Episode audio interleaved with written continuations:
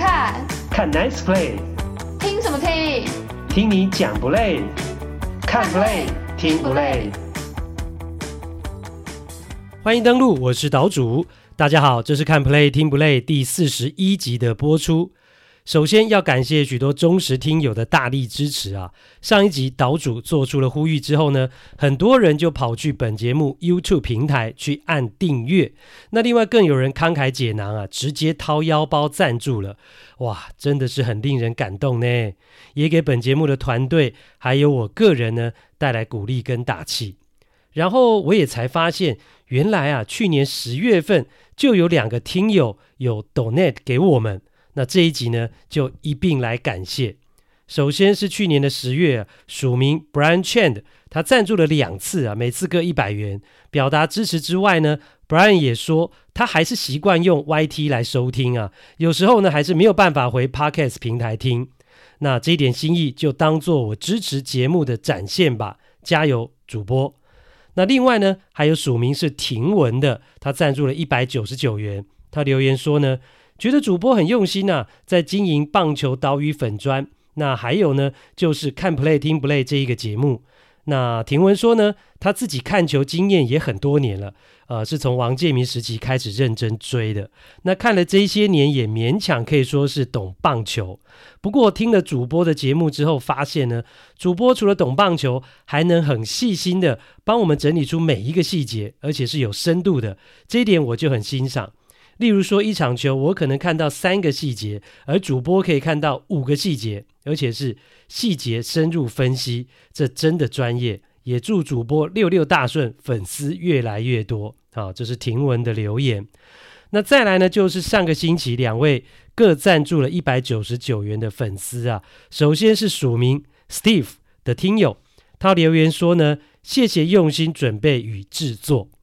简洁有力啦。那另外一个就是署名呢20年来最忠实的观众子荣，那他留言说呢，岛主我终于办信用卡啦，一直想捐助你们的节目，但是就是没有卡可以刷耶，感谢岛主跟郭小哈努力经营节目，让我呢还跟得上美职日职的脚步，岛主还很用心的跑外景采访周正雄教练，真的很棒耶，我学会了圆滑这一招啦，哈哈。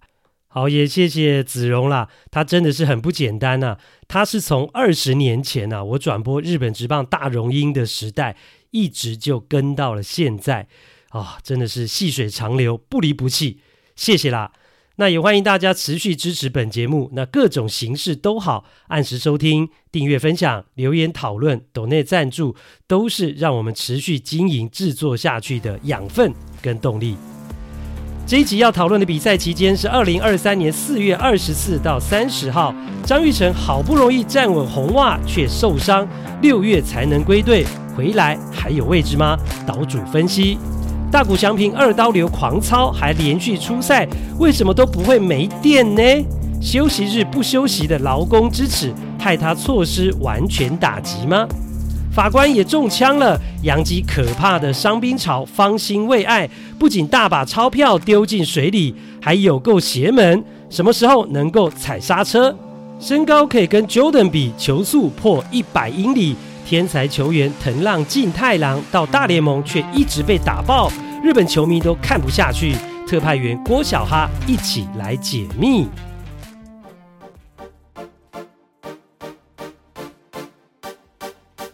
第1趴，情势正好，张育成却手腕骨折，回来之后还有位置吗？这几年呢，看张育成在大联盟的奋斗之路啊，真的是可以用命运多舛来形容，实在是太坎坷了。今年呢，好不容易在红袜队站稳脚步，全垒打有表现，游击区的守备非常优异，也备受赞赏。但是呢，上个礼拜就因为一次挥棒用力过猛啊，造成了左手腕骨折，这算是大伤了。经过了开刀治疗之后呢，至少要休养6个礼拜的时间，也就是大约要到6月中之后呢，才能够归队。那当然，国内球迷除了替国防部长惋惜之外，也有人在担心啊，这受伤要缺席这么久，会不会就被红袜队放弃，或是回来没位置了呢？那张育成的受伤的确会让现阶段的红袜队游击区守备呢很头痛啊。虽然有 Kike Hernandez 可以从外野拉进来，但是呢他的游击守备功力跟张育成来比的话呢是差一个等级啊。如果你是用进阶数据来看的话， Kike 呢生涯在游击区防守的这个 OAA 啊，也就是出局制造值啊，只有-6啊。那张育成今年 OAA 是+3，那并列大联盟第2优异的，所以两个人其实真的是差了一个等级。那红袜另外一个游击区的人选呢是 Christian Arroyo， 但是呢他今年直到上个礼拜天单场3支安打之前，打击率其实一直都不到2成的，那而且呢他一支全垒打都没有，所以其实对红袜来讲呢这两个都不是很好的人选，但是没有办法啊，比他们好的张育成受伤了。那至于呢红袜队可以守游击区的最大咖球员呢，故事哥 Trevor Story 现在还躺在60天的伤兵名单当中，要等到了明星赛之后呢，也就是大概7月中以后才可能回来。所以这样看来，张育成是不是就可以安心养伤，不用担心了呢？其实也不尽然，因为呢今年季前红袜队从皇家交易来的这个内野中线球员 Mondesi， 他的伤势其实已经是复原了，而且开始从事了棒球活动啊，包括打击啦跟守备的练习。那他最快可以在台湾时间呢5月31号归队，那等于是呢会比张育成快半个月左右，所以到时候他回来是可以顶上游击手的位置，那就看他恢复的状况以及到时候呢在大联盟的表现怎么样。那他将是我觉得会影响张育成伤愈归队之后呢在红袜是什么样的位置或是定位的关键人物。那另外要讲的就是呢，你仔细去看呢，张育成呢这几年在大联盟的历程呢，真的是走得格外辛苦啦。经常是有一点成绩或是争取到了机会，准备要起来了，就会遇到阻碍，遇到意外，这好像已经变成是一种模式或是常态一样。就像是去年2022年，那他不但进入了开季名单，更争取到了守护者先发2垒手的位置，结果才打了2场比赛他就确诊了。那等到隔离回来之后呢，位置已经被抢走，后来呢就离开了守护者。那等于一整季呢，他包括了在海盗跟光芒被 DFA 了3次，那直到又去了红袜，等于一年呢换了4支球队。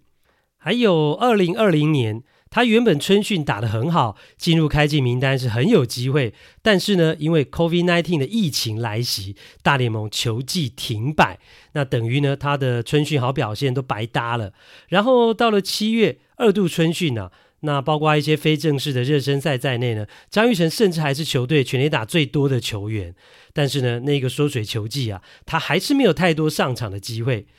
当然这跟他没有办法把春训的那一种表现带进例行赛是有关的，不过疫情带来的波折啊，多少也影响到了他。然后呢就是今年，那本来想好好跟着红袜队春训才有争取呢站稳大联盟的机会，就想说呢辞退经典赛，结果被骂到了臭头。还好呢回来国家队之后打出成绩啊，而且知名度大开，张育成等于是有意外的收获。那开季之后他也得到了红袜队总教练 Alex Cora 的喜爱啊，上场的机会其实蛮多的啦，那他也拿出一定的表现。那正当一切都逐渐有起色的时候呢，却一个挥棒落空，导致手腕骨折，那真的是非常令人沮丧，好像一切又回到了原点，又要重新开始。不过还好的是啦，我觉得张育成有一种乐观的个性，再加上呢他自己的这个信仰呢支持他，所以在面对这些挫折的时候呢，张育成总是能够用正面的心态去面对。这一点呢，我觉得是他非常重要的一个心理特质，去重新努力，重新站起来。那就像林书豪啊，在林来疯时期他就曾经说过，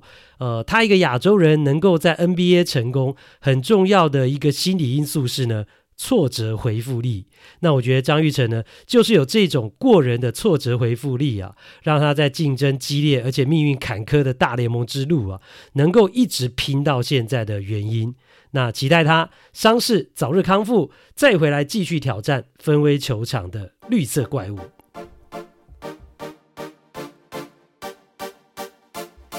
第2趴，连续出赛又投又打，休息日也放弃，大谷翔平怎么都不会没电嘞？其实呢，从去年开始啊，我就一直在想一件事情，我们的高中生大谷翔平什么时候会没电啊？因为呢，看他这2-3年真的是把大联盟当甲子园在打，持续的投打2刀流，而且呢感觉都不会累，不但一直缴出超乎大家想象的表现，持续创造一些50年啦、100年啦没有见过的记录之外呢，他还可以不断进步。就像是呢，去年原本呢在球季当中，他接受媒体专访的时候才亲口说他不会投伸卡球，他说 think I don't have think。 那后来呢，没有过多久啊，他开始投伸卡球了，而且投得非常好，哇！然后呢，你今年又会发现他忽然有一种魔球出现，就是呢 sweeper 横扫滑球，他开始用这个球种呢大杀四方。那今年4月，他的快速球呢比例是大幅下降，几年前投的蛮多的指叉球也变少了，他开始大量用他的 sweeper， 因为效果实在太好了，杀伤力实在太强了，毕竟连天下第一人 Mike Trout 都打不到嘛。那除了持续进步之外，然后你看看大谷的工作量有多可怕。2021年他拿到了年度 MVP， 不用讲。2022年他达到了史无前例、前无古人，我觉得可能也后无来者的投球跟打击都达到规定局数跟打席数的出赛量。这有多困难啊，需要多大的体能跟强韧的身体素质来支撑啊。一般大联盟球员光是要在其中之一项去达标就很不容易了，更何况还要2个都达标啊！包括投球局数要162局以上，那他的打席数更是超过了660个，远远高过于只需要503个打席的标准。而且呢，不论投球、打击，他都是成绩优异，那这真的是非常困难。不然你可以去问问看洋基队的怪力男Giancarlo Stanton， 或是今年效力游击兵的地表最强投手 Jacob DeGrom、然后呢，今年大谷的工作量还是没有减少啊，他甚至在季前参加了 WBC 的世界棒球经典赛，而且跟着日本队、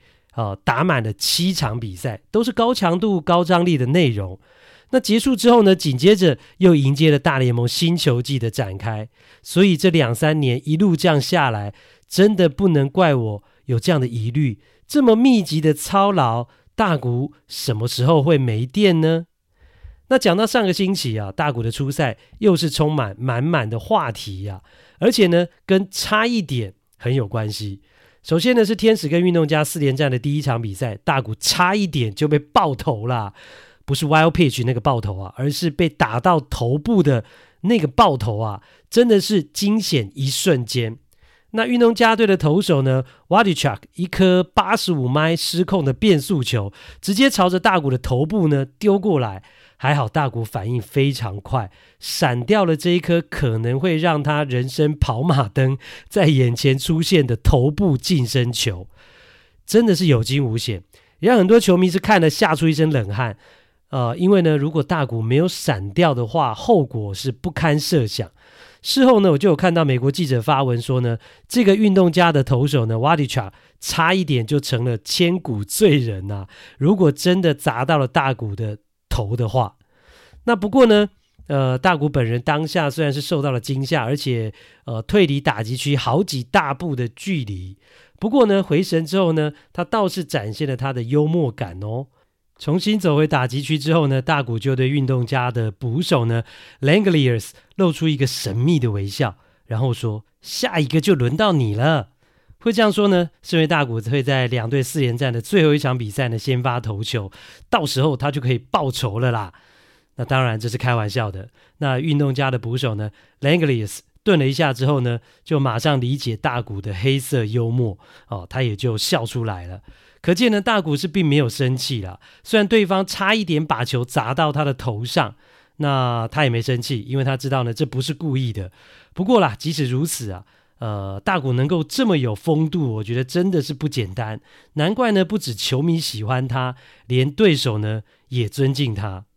那讲到大谷对运动家先发投球的这一场，就不得不说前一天发生的事情。因为呢，原本他要登板的前一天呢、是教练安排给他的休息日啊，因为他已经连续12天出赛，连打了12场的比赛，其中还包括两天呢，有两天是同场2刀流，不但先发也上场打击。但是呢，被台湾球迷称为是劳工之耻的大谷翔平，老板让你休假一天，你竟然还不休假，说我可以上班呢。那大谷呢跟总教练说，我觉得我状况很好啊，不用休息啦，我还是可以上去打击的。结果呢，原本应该休息的大谷，对运动家4连战的第3场就轰出了全垒打，是他本季的第6轰，而且是单场双安，贡献了3分打点。他果然是没说错，状况真的很好。然后隔天呢，大谷就按照表定计划连续继续在4连战的最后一场担任先发投手，是他连续的第14场的出赛，而且呢还差一点，这个差一点又来咯，差一点又创造了历史，成为史上第一个先发投球又能够击出完全打击的球员。那这场比赛大谷主投6局，虽然15分，但还是拿下了胜投，而且他依序击出了1垒安打、2垒安打跟3垒安打之后，那第9局最后一次上场只差全垒打就能够完成这个完全打击，而他真的也打出了中外野非常深远的高飞球，眼看就要飞出墙外了，连转播的主播都以为他要创造历史了。结果那颗球只差一点点，大概1公尺的距离吧，没有飞出墙外，最后是遭到了接杀。那不止球迷啊，连大谷本人都觉得非常可惜啊，同一个球员同一场比赛先发拿到胜投，又能够敲出完全打击的伟大纪录，就这样跟大谷呢擦肩而过。那我个人是觉得啦，我觉得这是大谷自己太积极惹的祸啦。那我的意思是说呢，如果前一天，大谷有按照教练团的安排，在连续12场的出赛之后呢，乖乖的休息一天，养精蓄锐，准备先发投球，或许那一颗球呢就有足够的能量飞出墙外，然后呢他的本季第6轰就会成为完成完全打击的全垒打，那不就是很完美吗？不过最后呢是不是我们想象的这样。所以说呢，有时候命运就这么奇妙，你很难解释啊。不过啦，这纯粹是我个人的想法跟马后炮，或许有人会认同，那如果你不认同呢也没关系。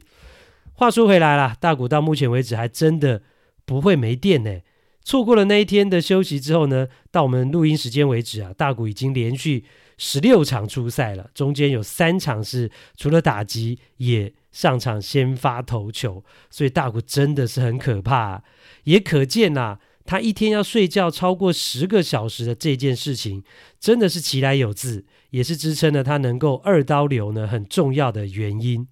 那也许大谷会回答说，我怎么会没电嘞？因为我每天都睡这么久的觉，就是在帮身体充电啊。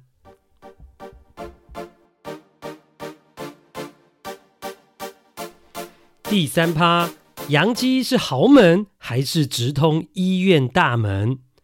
上个星期对洋基来讲又是战绩不佳，心惊胆战的一个礼拜啊。因为呢，不但7场比赛只有拿下了2胜5败，战绩已经跌到了分区第4，输精英也输蓝鸟之外呢，距离龙头光芒也已经有8场的胜差了。才第一个月的赛程就可以落后这么多啊，的确令人有一些意外。那也应验了岛主在3个礼拜之前在本节目第38集就有讲到的，洋基4月会打得很辛苦，果不其然。那很重要的原因就是洋基的伤兵实在太多了啦。上个礼拜呢，最新出现的是主炮法官 Aaron Judge 也受伤了。那讲到洋基这种铺天盖地可怕的伤兵潮，已经不是只有今年了，也不是只有最近2-3年了，而是至少这5-6年来洋基的一种常态了。就是呢，每年都努力打造可以争冠的阵容，那每年薪资总额都是名列前茅，但是总是不断出现一堆的伤兵，影响到球队实力的发挥，甚至呢球员受伤的人次跟程度啊，我觉得是到了一种邪门难以解释的地步了。不但自家球员会受伤，连从外面交易回来的球员呢，只要穿上了洋基球衣，就好像中邪一样，也很容易受伤啊。像是去年的 Andrew Benetendi、Frankie Montas、Carpenter Harrison Bader， 还有那个从小熊队过来我很喜欢的侧投的中继投手啊 Sky Everas 都是，那随便讲一讲就一箩筐啊。所以去年下半季的战绩洋基下滑，季后赛也走不远啊，这是非常重要的原因。那今年没有意外啊，拥有泰山的 Tege 阿伯爱心态啊，有这种玻璃体质的伤兵队长 Giancarlo Stanton 开季只打了13场比赛就又受伤了，要缺席呢4到6个礼拜啊，这是我们孔武有力的怪力男连续第5年都有进入伤兵名单。那他过去的13个球季有10个球季都有进伤兵名单的记录，所以呢要他打满一整个球季啊，真的是非常稀有的状况。而且呢 Stanton 受伤的地方呢几乎都集中在下盘啊，下半身，也就是他的双腿，包括了这个脚踝发炎啦，啊，大腿的股四头肌拉伤啦，阿基里斯腱发炎啦，以及呢这次左大腿拉伤等等哦。就连美国媒体呢都忍不住跑去问洋基队的总教练 Aaron Boone 说，诶，为什么 Stanton 的下半身这么容易受伤啊，这么脆弱呢？那布总说，我嘛不知道啦，我也不知道啊。他说呢，虽然 Stanton 很壮，在训练上也很认真，努力想要避免这些伤势，但很不幸的，这些事情就是会发生在他的身上。今年呢 Stanton 的年薪是$3200万美元。另外可能呢洋基迷觉得没他也没差的三垒手 Josh Donaldson 也在伤兵名单。那即使你觉得没他也没差，但是他今年$2100万美元的薪水，洋基还是要照付啊！别忘了，还有呢，开季就在伤兵名单的三大主力先发，包括今年的大合约签来的 Carlos Rodon 等人。所以今年光是到4月26号，也就是上周三为止呢，洋基就有12个球员躺在伤兵名单。那这些球员的年薪加起来是$1.178 billion。你没听错哦，$1.178 billion。所以洋基光是在4月份哦，待在伤病名单球员的薪水，就比今年大联盟13支球队26人名单的薪水还要高。可见呢，洋基伤兵严重的程度跟球团的损失呢有多大。那即使如此啦，老天爷或是棒球之神可能觉得还不够啊，要继续让洋基呢出现伤兵，所以呢就在上个礼拜法官也加入了。那他是因为在对双城的比赛当中呢，一次盗垒扑向三垒的情况之下呢，出现了一个非常不协调的头部滑垒，那整个身体是卡在地上扭曲。那当下呢让洋基队啊跟洋基的球迷看了是真的胆战心惊啊，一身冷汗，想说完蛋了，要受伤了。诶，结果下来呢，法官说哦，没代志，没事啊，还把那场比赛给打完了。不过呢是福不是祸，是祸躲不过啊，该来的还是要来。隔天出战游骑兵队的比赛呢，法官 Aaron Judge 就在一次挥棒落空之后就觉得不对劲了，那就被换下场。后来发现是右边的臀部呢右臀部不舒服，那检查之后是有拉伤的情况，那就是前一天的滑垒造成的。不过呢洋基说啊，这个拉伤的情况是很轻微，还在考虑要不要把法官呢放进伤兵名单。那这是截至呢我们录音时间为止呢最新的消息。那今年的洋基进攻的火力表现不佳，团队得分呢到我们录音时间为止在全大联盟是第21名啊，在后段班呢。这已经完全不是我们认识的洋基啊，不是我们认识的布朗克斯轰炸机嘛。那如果又少了法官啊，那无疑是雪上加霜。更邪门的是呢，在法官 Judge 缺阵了之后呢，洋基把今年在 3A 打得非常好的 Jack Bowers 拉上了大联盟，那顶替外野的空缺。结果他第一场比赛哦，第一局哦，就因为接一个深远的高飞球撞到了全垒打墙上，然后就受伤，然后就退场了。你说悬不悬？洋基背不背啊？而且呢真的会令人觉得这不只是背吧，啊，不只是年复一年的伤兵潮没有中断吧，甚至还有点邪门了耶。所以呢，难怪啦，最近我常听到很多球迷呢，现在都会警告说，哎呀，球员不要加入洋基队，不要去纽约打球，因为去了就会受伤啊。难道现在洋基豪门真的是直通医院大门啊？就让我们继续看下去。好的，欢迎来到这个星期的副岛主哈拉时间，欢迎郭小哈先生。各位听众朋友，大家好啊，好不好？告诉大家，你就是那个副岛主。就低调低调低调，反正过那么久，我跟你讲，很多人都忘记还是要低调。对，如果还记得的话，就知道。如果这个是内行，我们的粉丝，其实你如果记得，如果你知道的话，那我们是要给你一个赞。好的啦，那今天呢，为什么不讲日本职棒时间呢？最主要的原因是，我们今天其实要来讨论到的是日本在大联盟的球员。藤浪晋太郎，而且这一题呢，今天这个题目呢是有粉丝呢在棒球岛屿粉专上呢，等于是点名 order 啊，他 order 说要听这个藤浪晋太郎。当然上个礼拜呢，藤浪晋太郎就是进入到一个非常关键的一周啊，因为他开季的连4场先发投的是奇烂无比，4场先发4连败，然后呢自责分率超过了14，然后就被运动家队已经是大联盟最差的球队了，还把他调到牛棚，连在这样的球队他先发的机会也没有。而且这样的结果其实我们早在去年球季本节目当中，本副岛主郭小哈先生就已经预料到了，对不对？就很正常啊，因为讲难听一点，就是个日本职棒的2军选手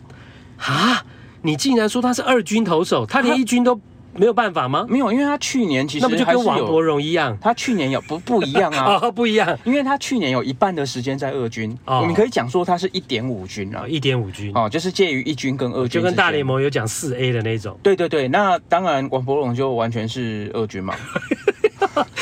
哇，你好狠啊！你好狠、啊。对，那但是我也不能反驳你。对，所以他们的 label 基本上还是有一点点差距。嗯，不过。基本上，你一个1.5军在日本的1军里面没有办法好好存活的投手，你说要去大联盟能够丢到多好，那根本就是不可能。那厉害的是，他明明你说日本职棒要去大联盟挑战，应该是日本职棒不但是1军，而且是1军的 A 咖才有办法去啊。那如果照你这样讲，藤浪不但不是1军的完整1军，也不是1军的 A 咖，那为什么？他可以去到大联盟，难道就是因为他的吸血鬼经纪人波拉是这么厉害吗？就因为他是潜力股啊。哦，对啊，因为他的身材摆在那边，66寸，198公分，跟 Michael Jordan 一样高。然后他的，比方说他的球速可以到达99、100迈，而且他的直插球，老实说也蛮厉害的。所以这个从纸上谈兵来看的话，真的是厉害啊！就赌一个嘛。就是赌一个，那运动家基本上他给他对啊，而且400万嘛，好像差不多300多，对，还不到400，300，然后前一年400万，对啊，那对运动家来讲，他就是在豪赌啊，而且基本上他这个300多万的合约，其实还包括那个绩效奖金哦，对，所以像你刚刚讲说，算一个他被丢到牛棚，不用花太多钱的一个福袋就对了。对，那你刚刚讲说他被丢到牛棚，其实这个跟他的合约也是有关系。我们等一下可以来讲一下。对，其实呢，要讲到藤浪晋太郎，当然还是很不免俗的，要跟大谷翔平扯上关系，因为他们俩是同届，对，同年的球员。那藤浪稍长一点点，多，我记得他大几个月，对，稍长一点，然后他身高也比。这个大谷高一点点哈，然后呢，但是两个人在高中的时候是齐名，我们一直讲到，就是说高中的时候就是算是一时瑜亮，但是在整个后来职业生涯的发展却判若云泥。然后尤其到你看上个礼拜那天使做客到运动家的主场，然后Otani还特别跑到了对面就是。这个运动家队的牛棚去跟藤浪打个招呼，那其实那整个过程，也有包括握手啦。那最近有人说是不是什么死亡之握啊，就害他爆掉啊？对啊，后面也会讲。那其实这整个，其实我当我有看到那一段影片，我那种心理的感触，其实就油然而生。那为什么会变这样呢？就基本上我们去年其实也跟大家聊过啦、那最基本的原因就是因为不练球嘛，他不爱练球，就大家两个都有天资，但是一个很认真苦练，然后一个就是像你讲不练球或是比较散漫，真的差别这么大？的确是这样啊。听说他到大联盟也不练了、哦。对啊，因为那个其实他们同届的球员里面还有一个从日本去美国挑战的。那这个人是叫铃木诚也，就是现在算是日本最强的野手啦。那铃木诚也，他当然他比藤浪跟藤浪比起来，他是早藤浪一年去嘛，因为他是去年就到美国了。然后他其实在今年的春训的时候，他就透过媒体喊话，透过日本媒体喊话，就说：“哎，听说藤浪讲说那个来美国练球很轻松啊，但是他就说，其实美国的。”全队的练习啊，因为像日本，他们有赛前会全队一起练啊，包括做操，然后到整个传接球练习等等。但是在美国基本上是没有这一套的，你的练习全部都要靠自己，就是他的练习时间很短，可是你后面要怎么加强，那就是看你自己。对。那铃木诚也就有讲说，听说藤浪他讲说在大联盟很轻松，我要跟他讲的是。不要这样觉得，因为大联盟真的是看自己，所以等于是藤浪的对于大联盟的认识跟理解是错误的。对，因为其实，在铃木诚也透过日本媒体喊话之后，差不多一个月，因为他是二月的时候喊话嘛，结果到3月就是热身赛的期间，藤浪就有一次日本媒体去采访他、就说：“你会不会觉得累啊？干嘛的？”他说：“不会啊，一天才丢30个球，怎么会累？”就他不练嘛，因为他没有另外再花时间去加强自己，他就是球队给你的，练完就没了。其实这真的是跟美式教育、跟亚洲教育或是日式教育有很大的关系。其实在美国职棒，很多时候包括重量啊、体能啊是自己要练，对。然后在日本是大家一起练，然后。因为大家一起练的分量才太多了，你根本就不需要自己练，所以我觉得这可能是很大的差别。可是我觉得听说，即便日本是如此，藤浪在日本好像也不是一个很积极练球的人。对啊，因为其实他在进日本职棒之后，大概第2年、第3年，他就有接受电视台的采访嘛，上节目啦。然后那时候他的节目里面，其实他坐他旁边的就是他大阪桐荫高中的学长。中田翔，结果那时候藤浪就讲说，人家问他说，你觉得职棒的练球会不会很辛苦啊？干嘛？他说完全不会啊，高中练的还比较多，高中练的还比较累。然后那时候其实中田翔的表情就讲了一切，述说了一切，因为中田翔僵住了，他就撇嘴，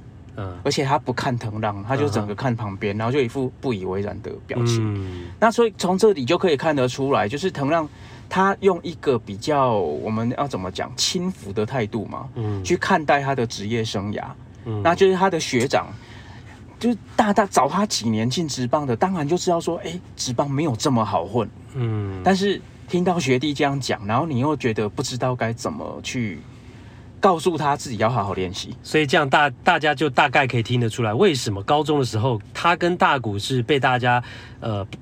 看为是一时瑜亮，但是到10年之后，两个人的差距是这么样的大，甚至包括大家还有没有印象？2020年疫情刚开始，而且很严峻的时候，结果藤浪还确诊，而且他确诊是就是有去找了一堆球员，然后去跟外面的女生联谊、开趴，或者是人家讲相亲等等，所以他的整个生活啦，或者对于职棒的态度。真的不够严谨，是造成现在他跟大谷那么大的差距有很大的一个原因。那我们回到讨论他在大联盟的一个表现。那除了不练球之外，他来到大联盟是不是在投球的策略上也有一些产生错误的地方？这个部分应该是说他自己对自己的控球基本上都没有太大的自信。然后他比方说他的直球，可能 maybe 就是有到99迈嘛，基本上这是一个符合大联盟水准的球速，可是因为他的控球太差了，所以他没有办法好好的去发挥自己直球的威力。然后像日本的退休的这个球员啊，就是以前也是打过大联盟的井口资人，他就讲说，藤浪他在这几次的比赛里面，很明显的就是他一开始都用直球对决，然后也得到非常好的效果。可是当他的直球可能 maybe 就像第3局、第4局开始走样以后，他就会大量的依赖他的变化球，尤其是他的直插球。那你直插球丢多了，基本上第一个你的手肘的压力会比较大，第二个是对方也知道说，哎，你就是要丢直插球，那反正第一个我就等保送就好了嘛。嗯，那你好直球又投不进好球带啊，直插球会从好球带掉到坏球，人家不打你就完了。嗯，所以你根本没有任何对决的球种，所以真正的关键井口之人还是说，你就是把你的直球控球想办法找到感觉，你只要直球能够丢得进好球带，基本上他的 quality 就是整个投球的任何的球的品质来讲都是没有问题的。你看看一个亚洲的投手长到198公分，球速逼近160公里，但是却没有办法有一个好的控球，然后在大联盟生存。他前面的四场先发4连败，刚提到15局掉了24分，然后15局投了15个保送，包含4坏球跟触身球。然后呢，掉到牛棚去之后呢，这个礼拜两场的后援投了3局又掉了2分，3局又投了4个 BB， 4坏球保送，所以他在大联盟生涯到我们录音时间为止，18局丢了19个保送，控球之差可见一斑了。那小哈在这个今天跟我讨论的时候，他也有讲到，哎，你认为他被调到牛棚去，不是因为刚刚提到这么差的成绩哦？那难道是还有别的原因吗？这个部分其实跟前田健太。哦，就是日本另一个投手之前今年开季也很差，最主要他是因为是这个 Tommy John 回来，这另外一个层次还在适应啊。对，但是前田健太之前在洛杉矶道奇的时候，其实他也常常球季刚开始是先发，丢得非常的好，还不错，就是3号、4号先发很好用。对，但是到球季中他就会被调到牛棚。嗯，那为什么呢？就是因为他那时候签的合约其实有绩效那个业务员条约啦。对，就是他的激励条款里面有说，你达到投球局数到某一个程度，就是球队要再给你一笔奖金，对，要多给钱。所以道奇队那时候为了省钱啦，对啊，那时候那个事情其实也让大家觉得道奇队其实也是蛮小气的。对，那其实藤浪的状况其实一样哦，因为他的合约里面有包括他先发满5场、满8场、满10场都各可以得到$100,000哦，然后满13场、满18场，这当然是他表现很好，有这么多的先发机会。所以除了投的烂之外，还有合约的问题。对，那你当然你表现的怎么这么巧？他就是4场先发之后，第5场就不给他先发，因为你如果表现的像大谷翔平这么好的话，那对球队来讲，我多付这点钱根本不算什么。嘿，很甘愿。对，我会心甘情愿的付出这些奖金给你。嗯，可问题是今天你的表现又这么的不稳定。那当然，我就会考虑说，哎呀，那我是不是还要再给你这样的奖金？哦，所以其实包括他投的这么差，跟合约有奖金，其实这两个原因都有啦，我觉得。对，或多或少有影响啦。如果说没有这个合约的条款在里面的话，或者是他合约当初设定的门槛一开始就掉到10场、15场以上的话，也许他还有再多的先发机会，对，还有机会来证明自己。而事实上，他到牛棚去，我个人是觉得没有那么适合，因为他过去在日本其实就是一个第一局比较容易丢分的投手哦，就是他一开始就是需要去找手感，跟那个黑田博树有点像，因为其实很多投手都是这样啊，就是他第一局需要一点时间去找手感，那这样的投手可能他就比较不适合去牛棚，因为牛棚上来就是你就是要直接对决，因为有时候上去就是个危机嘛，你就是要有危机解决的能力、处理的能力。不过这个也没办法，他这个内容实在太糟糕，那就看他在牛棚调整的怎么样。那另外讲到就是说那个死亡之握，其实我觉得这个会不会有点牵强啊？那到底是谁在讲说，大谷跟藤浪在牛棚碰了面之后，有握了手之后，就大谷的下一场先发就爆掉，单局爆5分嘛。那是谁在讲说有死亡之握了？没有，日本职棒的网友啊，就日本网友啦，他们就在网络上就讨论啦，他们就说这个就是在那个注入。no 控，就是他们日本讲 no 控就是没有控球能力啊，就他 no 控的毛病就直接注射到大谷身上，然后网友真的是很有想象力，还有人讲说这是接触传染，人与人的连结，对，人与人的连结，然后结果大谷他前5场基本上前5场表现几乎是完美啊，0.64 ERA，对啊，因为他而且他28局投球只被打8支安打，那当然还有一场，其中一场是丢2局，因为下雨嘛，那28局投球被打8支安打，结果他那一天是6局，然后被打2次安打，可是他丢很多保送，那丢很多保送这个又被日本网友拿出来讲啊，就是觉得是跟藤浪握手被藤浪传染，对啊，这就是台湾人讲的代赛嘛，就这种感觉、啊，就死亡之握嘛，哦、啊，所以这个就是人在衰进不啊，洗菜龟啊，藤浪不但自己投不好，就害的啊，结果下一场呢，大谷投不好，大一把这笔账有点算到他头上去的味道，对，因为大谷是完美的，哦，对，目前大谷真的是完美，对。欸、大谷有什么不完美的、啊？好像也真的很难呢、欸，很难找出来哈。嗯，就日本网友之前是讲说他天蝎，他那个 巨蟹座啊，巨蟹座又怎样？我儿子就巨蟹座了，巨蟹座没有怎样啊，巨蟹座个性也很好啊。对啊，但是巨蟹座大家如果有兴趣的话，可以去翻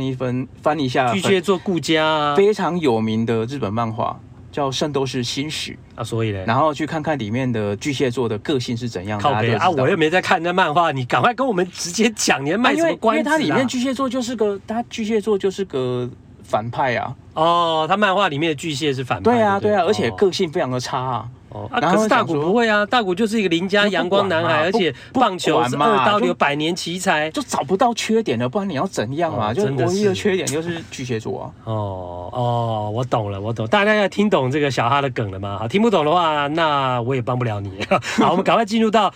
这一趴要讲的最后一个话题，就是那藤浪投成这样，在大联盟，那日本职棒的部分。国内呢，源成德啦、新庄刚志啦、井口之人这些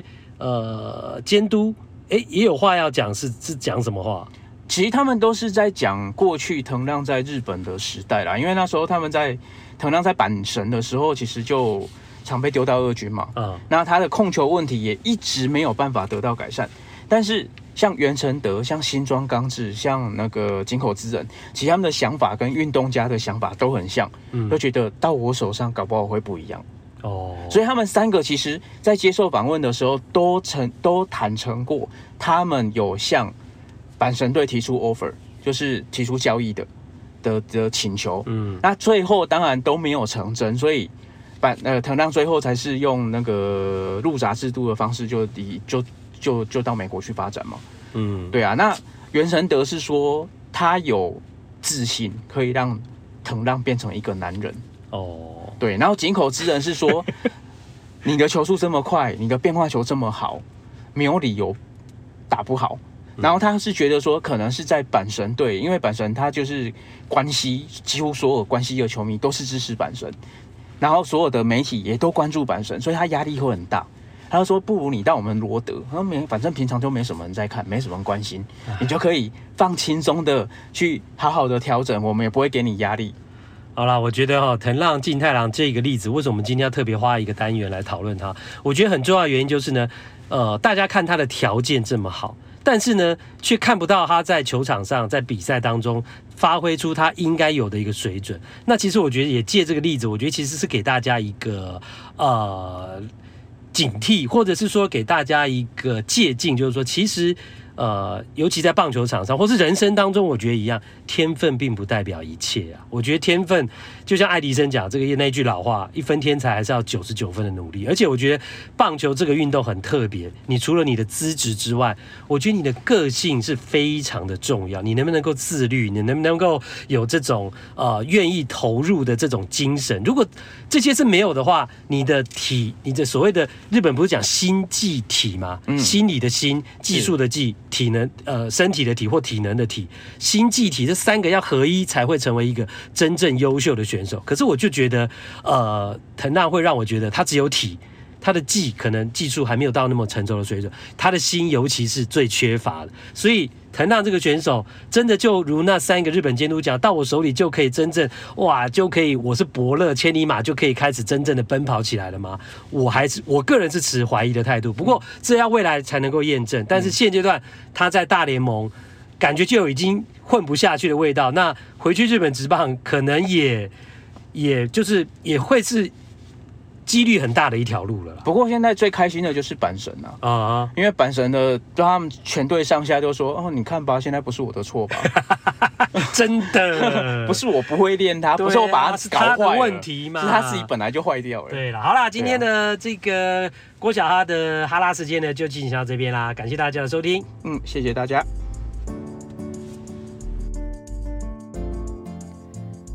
节目的最后呢，要请大家帮忙啊！如果你喜欢本节目，希望我们能够长久的制作下去，欢迎有钱出钱，有力出力，可以抖内赞助，或者是呢到我们节目在 YouTube 平台去按订阅。